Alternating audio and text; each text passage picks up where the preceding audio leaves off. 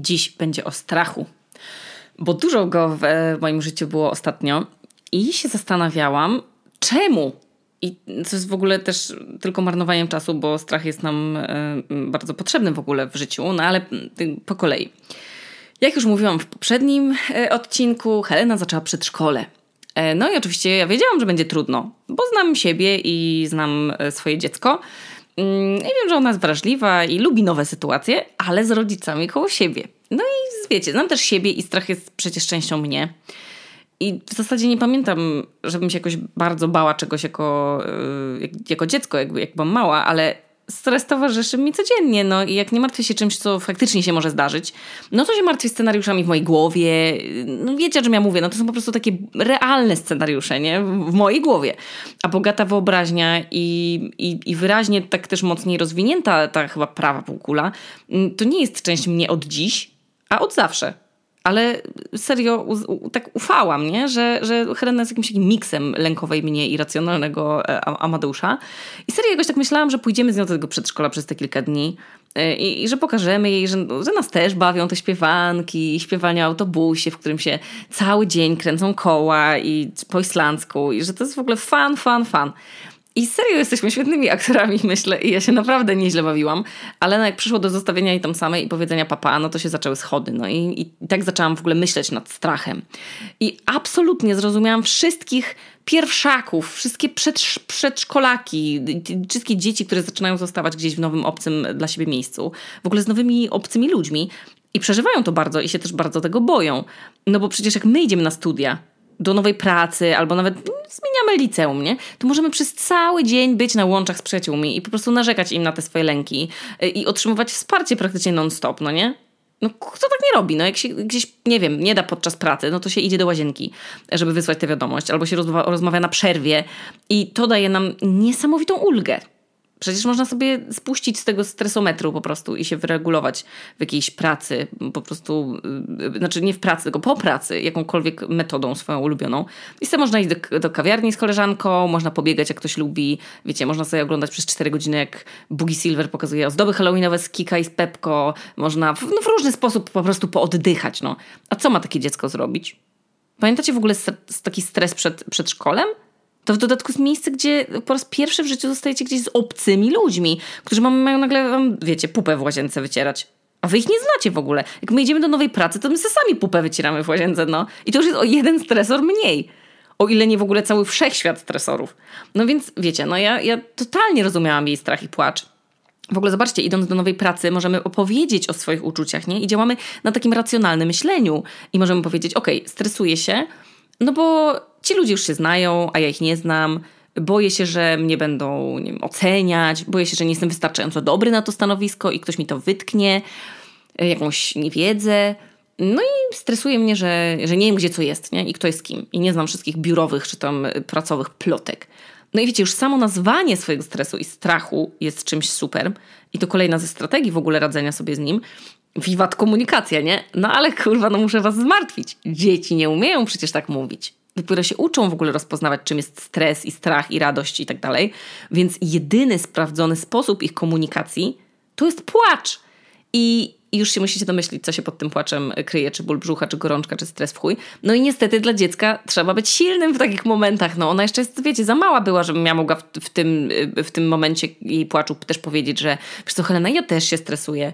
Więc przez pięć dni, a tak naprawdę to więcej, ja kisiłam swoje emocje i robiłam dobrą minę do złej gry. Ale po dwóch dniach naprawdę już dużego płaczu i po takim, wiecie, no cierpieniu Heleny, bo niestety widziałam, że ona po powrocie do domu odgrywa scenkę oddawania jej do przedszkola na ludzikach. No i wyglądało to bardzo smutno. Tu mi pękła mi głowa. Przysięgam, po prostu jak gotująca się woda w czajniku. Poczułam takie piiip i ten czajnik, ten piiip. I ja tak czekałam i czekałam i on robił piiip. I już w sobotę po prostu pękłam no, na milion kawałków. I wydarzyła się kolejna rzecz związana ze strachem, która mnie zainspirowała do tego odcinka. Jak już tak podgotowana, już jak ten poziom kortyzolu w moim organizmie, który zaczął się wbudowywać w kości w ogóle. Już miałam kościec zbudowany ze stresu, kurwa. Podpowiedział mi, że się muszę spakować, pozwolić Helence spędzić czas fajny z tatą, a sama, uwaga, teraz się trzymajcie, wsiąść w auto i pojechać w siną dal. Po prostu w Bieszczady. tylko jakieś islandzkie Bieszczady. I tak zrobiłam. Nie wiedziałam, co mi się przyda, więc, bo nie wiedziałam, co będę robić. Więc wzięłam, wiecie, kluczyki, zatankowałam do pełna, spakowałam wodę, skyr w tubce, ręcznik, kostium kąpielowy, jakbym na przykład miała gdzieś jakieś gorące źródło po drodze i zachciała do niego wejść. I po prostu pojechałam. I jadąc tym autem, otoczona przez przepiękne góry i przez mech, który już nie jest zielony, tylko szarawy jak porost, bo było trochę sucho przez kilka dni. Znaczy przez kilka dni, no długo, przecież on już teraz nie, że przekwitł, ale już y, idzie w tę swoją taką szarą formę, a nie zieloną. Mijając rzadkie samochody, bo mało ich było i tą całą masę tych żerujących przy suszarniach me, ryb mew, no to poczułam po pierwsze, o Jezu, jak mi dobrze, jaka piękna pogoda, to jest w ogóle absolutnie przepiękny kraj, w którym mieszkam. A później pomyślałam, czy to jest co, to, czy ja właśnie robię to, czego się kiedyś bałam? Bo przecież panicznie się bałam jeździć samochodem. I ten strach Heleny przed przedszkolem i strach samochodowy zainspirował mnie do tego właśnie odcinka. Odcinka od strachu. Yy, I dostaję naprawdę dużo wiadomości z pytaniami, jak to się stało, że przestałam się bać jeździć autem. Jak to zrobić, jak się przemóc, jak znaleźć w sobie odwagę. I słuchajcie, nie znam mniej odważnej osoby niż ja sama. Mówię teraz absolutnie szczerze. Ale yy, no postaram się, zanim opowiem wam o innych strachach, które udało mi się opanować, albo niektórych nie, yy, opowiedzieć właśnie o tym i, i wyjaśnić, jak to się stało, że jednak po dziesięciu latach od uzyskania prawa jazdy postanowiłam jeździć. Składa się na to kilka czynników. I to nie jest umniejszanie sobie, a absolutnie racjonalna odpowiedź. Po pierwsze, jak kupowaliśmy z Amadeuszem samochód, to koniecznie chciałam mieć samochód w automacie, z automatyczną skrzynią biegów, żeby się nie martwić tą zmianą biegów i jechać sobie po prostu jak w grze komputerowej, wiecie, nie musząc się skupiać na zmianie tych, tych biegów. Nie oznacza to, że nie umiem tego robić, no bo prawo jazdy zdawałam na manualnej yy, skrzyni i też nie mam z tym problemu. Nadal umiem tak jeździć, ale wolałam mieć automat. Jeżeli mogłam wybrać, to wybrałam automat. I serio to mi odjęło no, połowę lęków, bo to naprawdę dużo ułatwia. A połowę lęków, którą miałam dalej, no bo przecież i tak mając to auto przez półtora roku nim nie jeździłam, mimo że ma tę auto, automatyczną skrzynię biegów, to i tak mi to dużo ułatwiło, zdjęło z barków bardzo dużo zmartwień. Druga rzecz, dzięki której nie bałam się aż tak bardzo, to kamera cofania. Ktoś, kto to wymyślił, powinien dostać Nobla, a jeżeli nie, nie wiem, nie, nie Nobla, no to ja mogę tej osobie codziennie, jak Helenie po kolei, po prostu wszystkie paluszki u stóp całować. Serio, to jest taki wynalazek, że jak, serio, to jest jak jeżdżenie ze starym, co ci się odwraca i mówisz, ile masz jeszcze miejsca. Albo czy ktoś jedzie, jak wycofujesz. Albo wychodzi z auta i macha ręką, czy możesz jeszcze cofać. No, co za wynalazek. No, nasze auto poza tym jednym bajerem, nie ma żadnych innych. To znaczy, mamy tam jakieś czujniki hamowania i tam tryb na lód, ale bez, wiecie, bez jakichś zbędnych ekstremów, yy, znaczy zbędnych, no myślę, że też teraz dla niektórych niezbędnych, ale wiecie, nie, nie mamy rzutu z lotu ptaka, jak nasze auto wygląda, nie? Albo tam nie mamy jakichś niesamowitych czujników, które nam mówią, czy możemy zmienić pas, czy nie. No nie, może sobie kiedyś kupię taki samochód, ale, ale na razie takiego nie mam. No i ta kamera, to po prostu jakby ktoś ze mną jechał. To, to daje mi komfort, tak jakby ktoś mi mówił, ej, poczekaj, stop, nie masz już tam miejsca. Wspaniałe. I no cóż, no to też tak samo, nie, jak z tą automatyczną skrzynią biegów. W wakacje jeździłam autem bez kamery cofania i też sobie dałam radę. Używałam wtedy szyi i oczu i, i się wychylałam, patrząc w lusterko, no i dało się, ale ta kamera daje mi taki naprawdę duży komfort i na pewno ułatwiła mi przełamanie się, że zawsze mam tam coś w świecie, co mnie wspiera. Ym, kolejna rzecz to, to jest to, że wzięłam jazdy dosk- doszkalające i pan Robert ze mną przyjechał cały Reykjavik i czułam się pewnie, że umiem i że daję radę. Niby dwie czy tam cztery godziny, ale ogromny komfort mi to dało. Czwarta rzecz to to, że Reykjavik to miasto, gdzie ludzie na ogół są dla siebie bardzo uprzejmi podczas jazdy. Może, z, nie wiem, z dwa razy mi się zdarzyło, żeby ktoś mnie nie wpuścił, jak chciałam zmienić pas, a to jest mój no, największy lęk, te zmiany pasów. I mam porównanie jazdy w Polsce i tutaj. I no słuchajcie, no tu się po prostu ludzie nie śpieszą. Na Islandii spóźnianie się, tak mi się wydaje, że jest w porządku dziennym i nie jest jakimś, jakimś czymś takim bardzo niegrzecznym. I jest w zasadzie częścią experience'u mieszkania tu, no więc nikomu się nie śpieszy, żeby gdzieś pędzić, chyba że na domek swój letniskowy w piątek. No a w Polsce jak za, za wolno, wiecie, wycofywałam teraz w wakacje, no to już jakiś typ tam mnie cmokał, inny tam kurwa furkał. Um, jak źle podjechałam na stację benzynową, bo, bo auto mojej cioci miało wlew paliwa z drugiej strony w ogóle.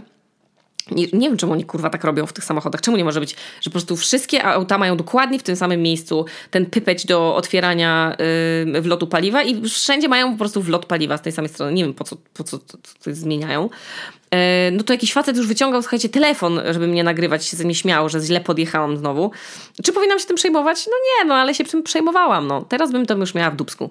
Serio. Ale na samym początku, gdyby ktoś tak mnie potraktował, to bym pewnie miała negatywne doświadczenie i stres też z tym związany, nie? No ale słuchajcie, no coś, co jest plusem i minusem w Reykjaviku, to jest to, że wiele ludzi, którzy, jakby jest wiele ludzi, którzy nie wiedzą, kto ma pierwszeństwo.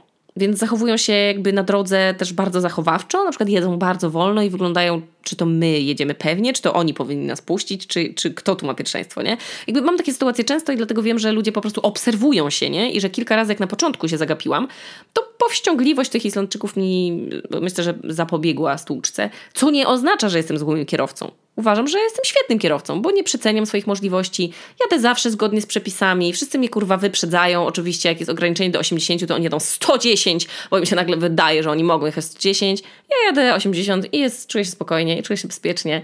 Um, no i tyle. No i nie jestem mądrzejsza niż, niż przepisy.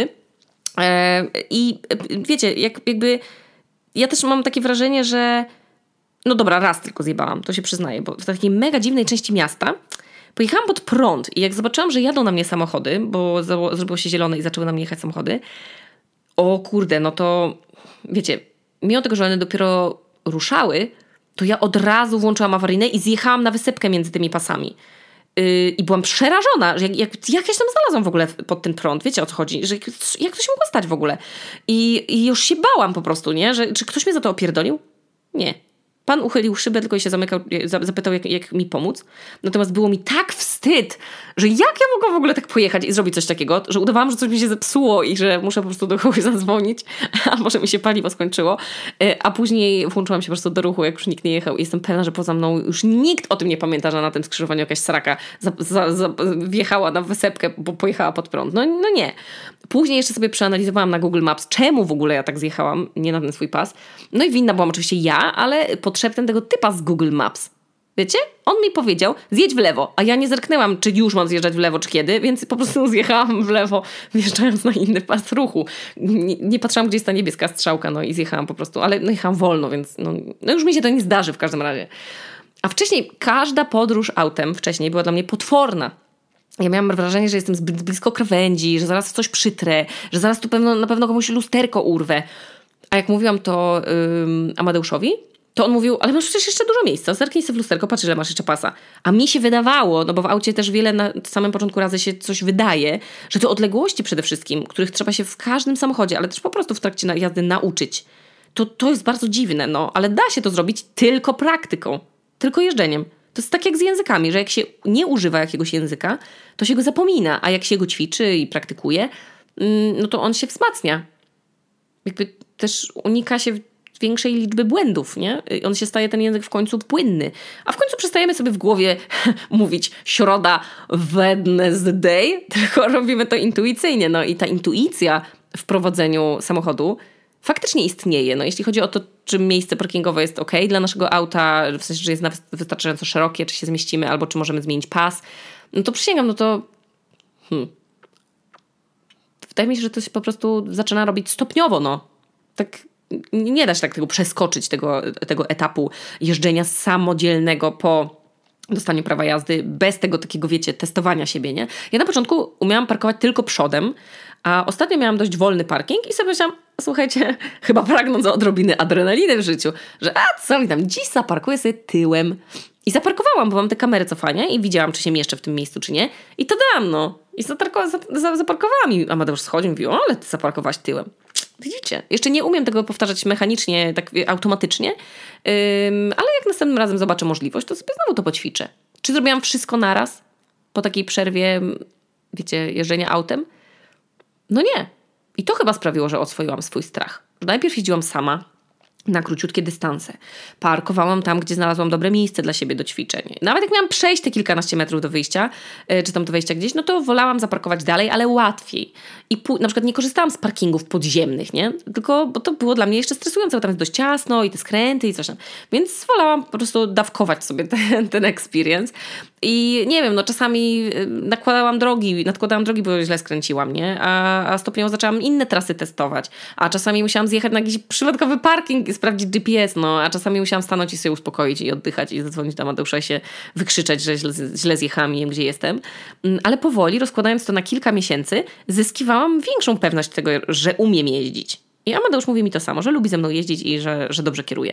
Teraz jeżdżę już kilka miesięcy i nie czuję strachu, jak wsiadam do samochodu. Nawet czuję takie, że to jest przyjemne, nie? Na początku jeszcze miałam takie reakcje z ciała, e, że mi drżały nogi, musiałam sobie mówić, co robię po kolei, dokąd jadę, e, musiałam jechać czasami naokoło, e, żeby ominąć jakieś skrzyżowanie newralgiczne. Zdarza mi się jeszcze nadłożyć tej drogi. No to, to mówiłam, nie? Ale to, co daje mi jeżdżenie autem... Poczekajcie, pójdę wydmuchać nos, bo już nie mogę po prostu. Jesień u nas zapanowała. Zaraz wrócę do was. Eee, już wydmuchałam nos. Więc e, co mi daje jeżdżenie autem? Jeżdżenie autem daje mi niezależność! Eee, tak, poczucie bycia, bycia niezależną. Jezu, mogę, mogę załatwić dziewięć spraw w ciągu dwóch godzin, a nie kilku dni. Nie muszę angażować nikogo do swoich spraw. Mogę sama planować swój czas, e, że się wyrobi, zrobić kilkanaście rzeczy w ciągu dnia. Przysięgam, to są truizmy, ale na przykład kwestia zakupów. Musiałam robić je na kilka razy, no bo nie byłam na przykład w stanie dźwignąć wszystkich plus dziecka do autobusu, a teraz jadę i zabieram dziecko i zakupy na cały tydzień robię. Mogę jechać do koleżanki, jak ma zły dzień, i zawieźć jej wielkiego kwiata doniczkowego, który by się połamał od wiatru już na przystanku. Już nie wspominając o tym, że nie miałam jak go wziąć, podróżując wózkiem. Ale jeżdżenie samochodem to jest jedna ze składowych tego roku dwa tysiące dwudziestego drugiego, który sobie mianowałam e, rokiem niezależności. Będzie o tym odcinek na sam koniec roku, bo już go pracuję już trochę nad nim i to jest taki dość przełomowy w ogóle rok w kwestii odwagi. Jeżdżenie samochodem to jest uniezależnienie się od tego głupiego systemu autobusów w Reykjaviku, który jest nieprzemyślany i durny, ale przede wszystkim możliwość na przykład zawożenia Heleny do przedszkola w dalszej dzielnicy, do którego dziś się przenieśliśmy. Tak jak dobrze słyszycie, po trzech dniach i zaobserwowaniu tego, jak to miejsce było po prostu dla niej yy, mało stymulujące środowiskiem, postanowiliśmy przenieść ją do innego przedszkola, wspaniałego, yy, które ma po prostu dużo więcej rzeczy, które Helena lubi. Ale to w ogóle nie jest, wiecie, o tym yy, odcinek i to nie jest miejsce do, do mówienia o, o tych przedszkolach, więc, yy, więc tam gdzieś na Instagramie może o tym kiedyś powiem. Ale yy, wracając do jeżdżenia autem, będę to powtarzać bez końca, to jest najlepsza decyzja, jaką podjęłam w dotychczasowym życiu, poza dzieckiem i może poza pójściem na terapię. Serio, jeżdżenie autem. Żałuję, że w ogóle nie zrobiłam tego wcześniej. Że czekałam dziesięć lat, kurwa, dziesięć lat, przysięgam. Ja mogę powiedzieć, że już jestem, nie wiem, na przykład na maksa przestymulowana danego dnia i zmęczona dźwiękami w, z mojego domu, to mogę powiedzieć, oj, muszę jechać po chleb, pa, pa. I jadę, wiecie, mam dwadzieścia minut w ciszy. I zawsze mnie to zastanawia, czy ci ludzie siedzący pod sklepem w samochodzie, scrollujący telefony, to są też inni ludzie, którzy chcieli po prostu spokoju? Mogę pojechać w samotną, czterogodzinną wycieczkę na Islandię, wiecie, i położyć się na ciepłej ziemi i skorzystać z bezwietrznego dnia na islandzkim wrzosowisku. A to mi dało dużo więcej, niż myślałam. Naprawdę, w tę sobotę mój układ nerwowy już, już prawie nie wytrzymywał. Ja już prawie się zapisywałam do szpitala psychiatrycznego, żeby mnie odizolowali, bo już myślałam, że naprawdę nie dam sobie rady z tymi wszystkimi swoimi emocjami i, i takimi głupimi myślami w głowie. A to dało mi trochę oddechu i, i regeneracji takiej. Bo w ogóle jeżdżenie autem to jest niezależność, to jest podejmowanie decyzji, realizowanie jej od razu, a to jest coś, co kocham, taka szybka gratyfikacja. Uwielbiam czuć, że, że mogę coś, że jak potrzebuję, to mogę gdzieś pojechać, że mogę załatwić coś sama, nie pytając Amadeusza o jego grafik, kiedy mógłby mi pomóc, albo na przykład, nie wiem, kiedy mógłby mnie zabrać do Ikea, bo muszę coś tam kupić. A Amadeusz zyskał poczucie, że nie jest moim prywatnym kierowcą. I że chcę pojechać do koleżanki, to on nie musi mi tam zawieźć i odwieźć, a ona mieszka daleko i nie da się tam dojechać na przykład jednym autobusem, tylko po prostu mogę sobie tam pojechać sama o dogodnej godzinie, nie, patrzy, nie patrząc na to, wiecie, o której jest w rozkładzie jazdy ten jeden głupi autobus. Serio, to jest absolutna władza nad własnym czasem. Oraz, słuchajcie, tym samym jeszcze kolejna, kolejny aspekt tego mojego jeżdżenia autem, tym samym przełamałam schemat domowy mój. bo moja mama nigdy nie miała prawa jazdy i wszędzie wozi ją tata. I moja siostra yy, i ja patrzyłyśmy po prostu na ten y, taki wzorzec, że to, że mama nie ma prawa jazdy, że takim tak driverem rodzinnym jest tylko tata i że na nim spoczywa ten obowiązek zawożenia nas na zajęcia, odbierania nas z zajęć, zawożenia mamy gdzieś tam, a to lotnisko, a to sam wiecie, coś tam, zjazdy nauczycielskie. I, i moja siostra też po jakiejś przerwie długiej w niejeżdżeniu, nie kierowaniu wróciła do, do kierowania samochodem już kilka lat temu, co też mi bardzo zaimponowało i tak dało do myślenia, że ja też kiedyś będę umiała się przemóc. Yy, no i Helena będzie widziała mamę kierującą, czyli coś, czego ja nie widziałam, nie? Nie mam do mojej mamy z tego powodu pretensji, bo nie każdy musi być kierowcą i to jest absolutnie okej. Okay. Ale ja miałam takie poczucie, że a może to jest okej, okay, że Amadeusz musi mnie wszędzie wozić, wiecie, wiecie o co chodzi. Trochę miałam takie w głowie to wkodowane, że to jest jego obowiązek, skoro on jest moim partnerem i potrafi kierować.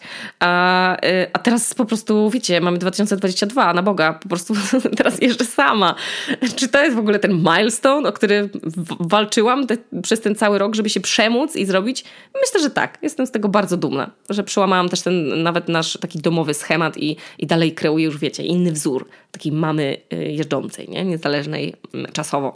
Jak myślę w ogóle o strachu w moim życiu, już kończąc trochę ten temat auta, to pamiętam na przykład, że jak byłam dzieckiem, miałam może z pięć lat, moja siostra pewnie, no myślę, że miałam pięć, a ona, moja siostra dziesięć, to za szafą w naszym pokoju zamieszkał pająk. I ja się go strasznie bałam i mu naprawdę było mi ciężko, bo to był taki czarny spaślun. Nie ten taki cienkonożny, taki, wiecie, duży z bajki, tylko jak się go, wiecie, taki ten, co jak się go dmuchnie, to się kuli od razu i tam prawie mu noga odpada. Tylko taki w typie tarantuli, taki gruby, czarny, włochaty. Jezu, jak ja się go bałam i byłyśmy same w domu, jak go zauważyłyśmy. I naprawdę miałam straszny lęk przed wchodzeniem do pokoju.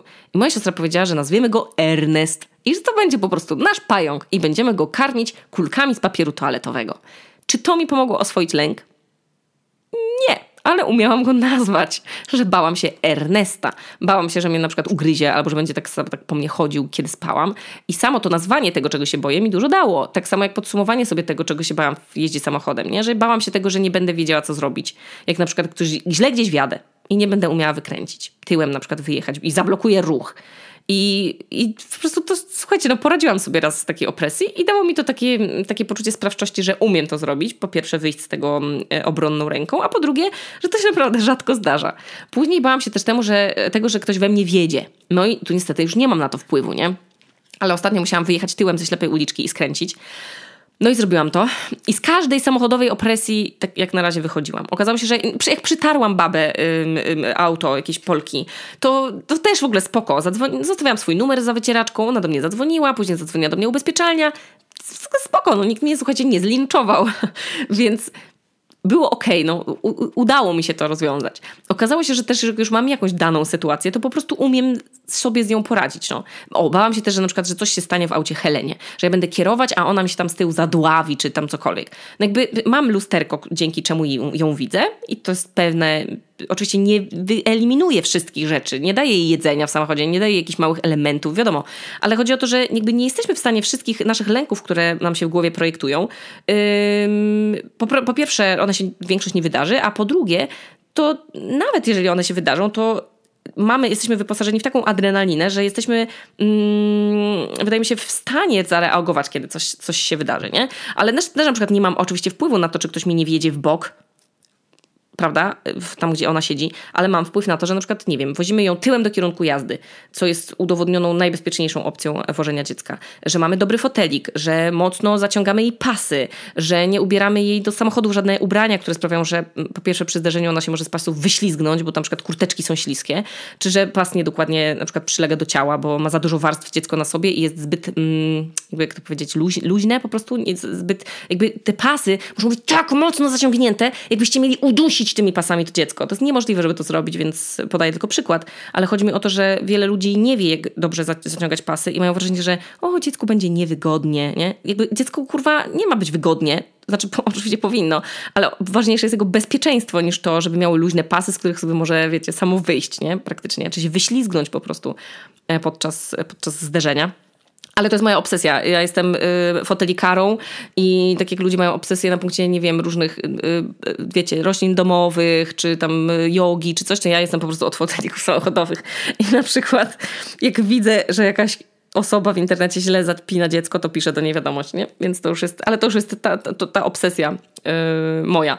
Yy, no ale wiecie, jakby poza nazwaniem strachu dużo dało mi wypełnienie tego, co mogę zrobić w danej kwestii. Czyli, czyli mogłam na przykład zmienić Helenie przedszkole, więc zrobiłam to. Yy, mogłam zapisać się na jazdy doszkalające i powoli zwiększać sobie stopień trudności tras, robiąc to naprawdę powoli. Mogłam wybrać fotelik, nie? Mogłam... Yy, robiłam, robię dużo rzeczy, które po prostu obniżają mój stres. A co zrobiłyśmy z siostrą z pająkiem? Karmiłyśmy go kuleczkami z papieru toaletowego, co po prostu zmusiło go do przeprowadzki. I ja nie wiem, nie wiem, nie wiem, jak się potoczyły losy Ernesta. Może wyemigrował w jakiejś kiści bananów? Może żyją moich rodziców do dzisiaj pod podłogą? Nie wiem, słuchajcie. Z jakich rzeczy, w których jeszcze się w życiu bałam, z jakichś takich, wiecie, bardziej skraj, skrajnie stresujących nadal mnie, to są szerszenie. I tu nie ma w ogóle żadnych racjonalizacji, kochani. Szerszenie to są skurwysyni matki natury. To są potworny owad. Szerszenie są wielkie jak ptaki. One mają wielkie tułowia, mają wielkie czułki. Jak przelatują, to dosłownie to to samo uczucie, jak jedziecie i, i samochodem i tir was zarzuca. To wasze małe auto, tak psiu, wiecie, na bok pod muchem. No przysięgam, najgorsze na świecie, najgorsze owady. Boję się od ich od jakiegoś, nie wiem, pewnie szóstego czy siódmego roku życia, gdy przyjechała do nas, yy, do Olsztyna kuzynka Sonia i mieliśmy niedaleko działki takie wielkie drzewo, na którym były położone takie cztery deski, drewniane, znaczy deski, no wiadomo, deski. I były takie jakby gumowe kable zawiązane, żeby można było się na nie wspinać i taka prowizoryczna drabinka była z tego zrobiona, żeby można było sobie siedzieć na tym drzewie. I z prawej strony była huśtawka, bardzo chcieliśmy się tam pobawić. Pierwszy raz chyba po przerwie zimowej. I jak się udało nam wspiąć do góry, to moja siostra zaczęła krzyczeć: gniazdo szerszeni, gniazdo szerszeni. Ja się odwróciłam i faktycznie pomyślałam, że ona kłamie, nie? Ale zobaczyłam, że tam latają przy koronie yy, tego drzewa. To jakiś metr od nas. Te ptaki wręcz gigantyczne, co spowodowało, że, że wszyscy po prostu jak jeden mąż zeskoczyliśmy pod to drzewo, praktycznie na prostych nogach, bez kitu, prawie robiąc przewrót jak kaskaderzy. I nie wiem, ile nam zajęło dolecenie do rodziców, ale bez kitu płacz był jak nie wiem. I od tego dnia już nigdy w życiu nie zbliżyłam się do tego drzewa na mniej niż dystans z samochodu. Ja do dzisiaj nawet nie patrzę na to drzewo. I co to w ogóle absolu, absolutnie przerażające doświadczenie. Ja się już chyba wtedy naoglądałam też tych wszystkich programów na Discovery, że na Alasce jakiś typ tam przeżył zetknięcie z niedźwiedziem, ktoś tam inny rój pszczół przeżył, jak go pogryzły, nie? Ktoś tam wyszedł z brzucha anakondy, a ktoś widział U F O. Znacie pewnie ten typ programów. No to ja byłam posrana, jak, jak, jak z tym piorunem kulistym. Opowiadałam chyba coś o nim w podcaście Muzyczka, który robiłam dla Empik Music, o tych piorunach kulistych. Przecież to było coś przerażającego. Moja siostra to przyniosła w książce z biblioteki szkolnej o jakichś zjawiskach nadprzyrodzonych. Albo na przykład jak duchy. Ja nie wiem, czy wy wierzycie w duchy. Ja jestem raczej z tych, z tych wierzących w cokolwiek. W sensie jestem raczej z tych wierzących w cokolwiek, um, że ludzie mogą wierzyć w cokolwiek. O to mi chodzi. Um, ja nie jestem jakąś, wiecie, nie, nie, nie, jestem po apostazji, nie, mam, nie jestem związana z żadnym kościołem, nie mam nic, w co jakoś tak, wiecie, że mam jakieś wyznanie swoje albo w coś bardzo, um, mam serce blisko tego, poza bezpieczeństwem fotelikowym. Um, wiecie, nie jestem też ezograżyną, nie wierzę w horoskopy, w jakieś energie planet i tak dalej, ale jakby rozumiem, że ludzie w to wierzą i spoko. Jakby mam wielu znajomych, którzy mają różne zajawki i jest dla mnie absolutnie okej. Okay. Natomiast jak miałam lat chyba, to było chyba w gimnazjum, bo już paliłam wtedy papierochy, to mm, słuchajcie, pewnego dnia postanowiłam, że nie pójdę do szkoły. I powiedziałam rodzicom, że się źle czuję, że, ale nie pamiętam w sumie, czy byłam faktycznie chora, czy chora po prostu ze stresu, bo miał być jakiś sprawdzian. No w każdym razie trochę, wiecie, chciałam się pokokosić w domu sama. No dobra, to, to musiało być w takim razie ponad trzecia klasa gimnazjum, bo mój szczur wtedy jeszcze żył i biegał sobie po moim łóżku. No i spałam sobie do oporu, ale nagle wpadłam w taki jakiś półsen. I wiecie, o czym mówię? Takie coś, że wszystko słyszycie i czujecie, co się dzieje dookoła, ale jednak jesteście pogrążeni we śnie. I tak sobie spałam tym półsnem i już prawie wybudzając się, ale leżałam sobie z zamkniętymi oczami i chillowałam. I nagle, słuchajcie, usłyszałam dźwięk, którego nie wystraszyłabym się, gdybym była w domu z kimś innym z domowników, ale byłam sama. A usłyszałam dźwięk szybkiego przesuwania firany po takim żelaznym karniszu. To był taki typu wagonik, nie wiem, czy wagonikowego typu, nie? Taki metalowy stary karnisz i firanka na żabki pozapinana. I się poderwałam jak oparzona i usiadłam na tym łóżku i patrzę i faktycznie firana jest do połowy okna ściągnięta, a mój szczur stoi na moim łóżku na dwóch łapkach i tak wiecie, jak, jak surkatka i się tak patrzy w stronę tego okna, tak jakby tam coś widział. O Jezus, przysięgam, myślałam, że zrobi w piżamę i wybiegłam w sekundę spokoju. Złapałam tylko, tylko szczura ze sobą Wybiegłam na klatkę schodową boso w tej piżamie i się bałam wrócić do domu. I była zima, więc było mi w końcu zimno w te stopy, no ale z tego co pamiętam, to tak strasznie się potem bałam być w tym domu, że ja poszłam na drugą część dnia do szkoły. Nie na te wagary. Bez kitu było to straszne. Nie było żadnego sensownego uzasadnienia dla tego zjawiska, bo okno było zamknięte, trzeba było zresztą dość sporej siły, żeby, żeby te firany przesunąć, bo te wagoniki jakby się tak, te żabki się tak zacinały, więc tam trzeba było tak pod odpowiednim kątem. Serio do dziś nie wiem, o co tam chodziło. Ale zaakceptowałam to. W sensie, jeśli miałabym dzielić przestrzeń z jakimś niebytem, to wolałam uznać jego istnienie i nie mówić, że oho, tam duchy nie istnieją. No nie, to wolałam powiedzieć, że w sumie nic nie powiedzieć. No. Kiedyś też otworzyłam oczy w nocy, to jak byłam bardzo mała, miałam pewnie, byłam w przedszkolu i otworzyłam oczy, po prostu się obudziłam i mi przeleciał nad głową drewniany różaniec. Ale tego nie byłam, nie jestem pewna, czy mi się to nie przyśniło.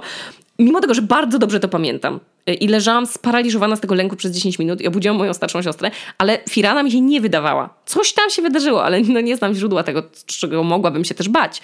Więc strach był w tamtym momencie jednak tak silny, że pamiętam go fizycznie. Co to znaczy, że się od tego momentu boję zjawisk paranormalnych i zamawiam pędzaczy duchów? No nie, no, ale znam ludzi, którzy się tego boją i nie śmieję się z nich, bo jest to mm, niemiła sytuacja, jak się doświadcza czegoś niewyjaśnionego. No i do dzisiaj nie wiem, o co tam chodziło, ale wiem, że nie było mi wtedy, wiecie, do śmiechu.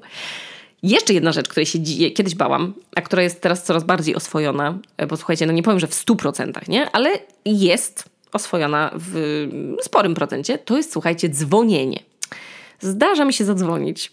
I miałam taki czas, że unikałam łapania za telefon, jak tylko się dało. Wolałam na przykład nie zjeść czegoś, nie? Albo nie musieć, niż na przykład musieć zadzwonić po pizzę, czy tam po taksówkę tutaj w Islandii.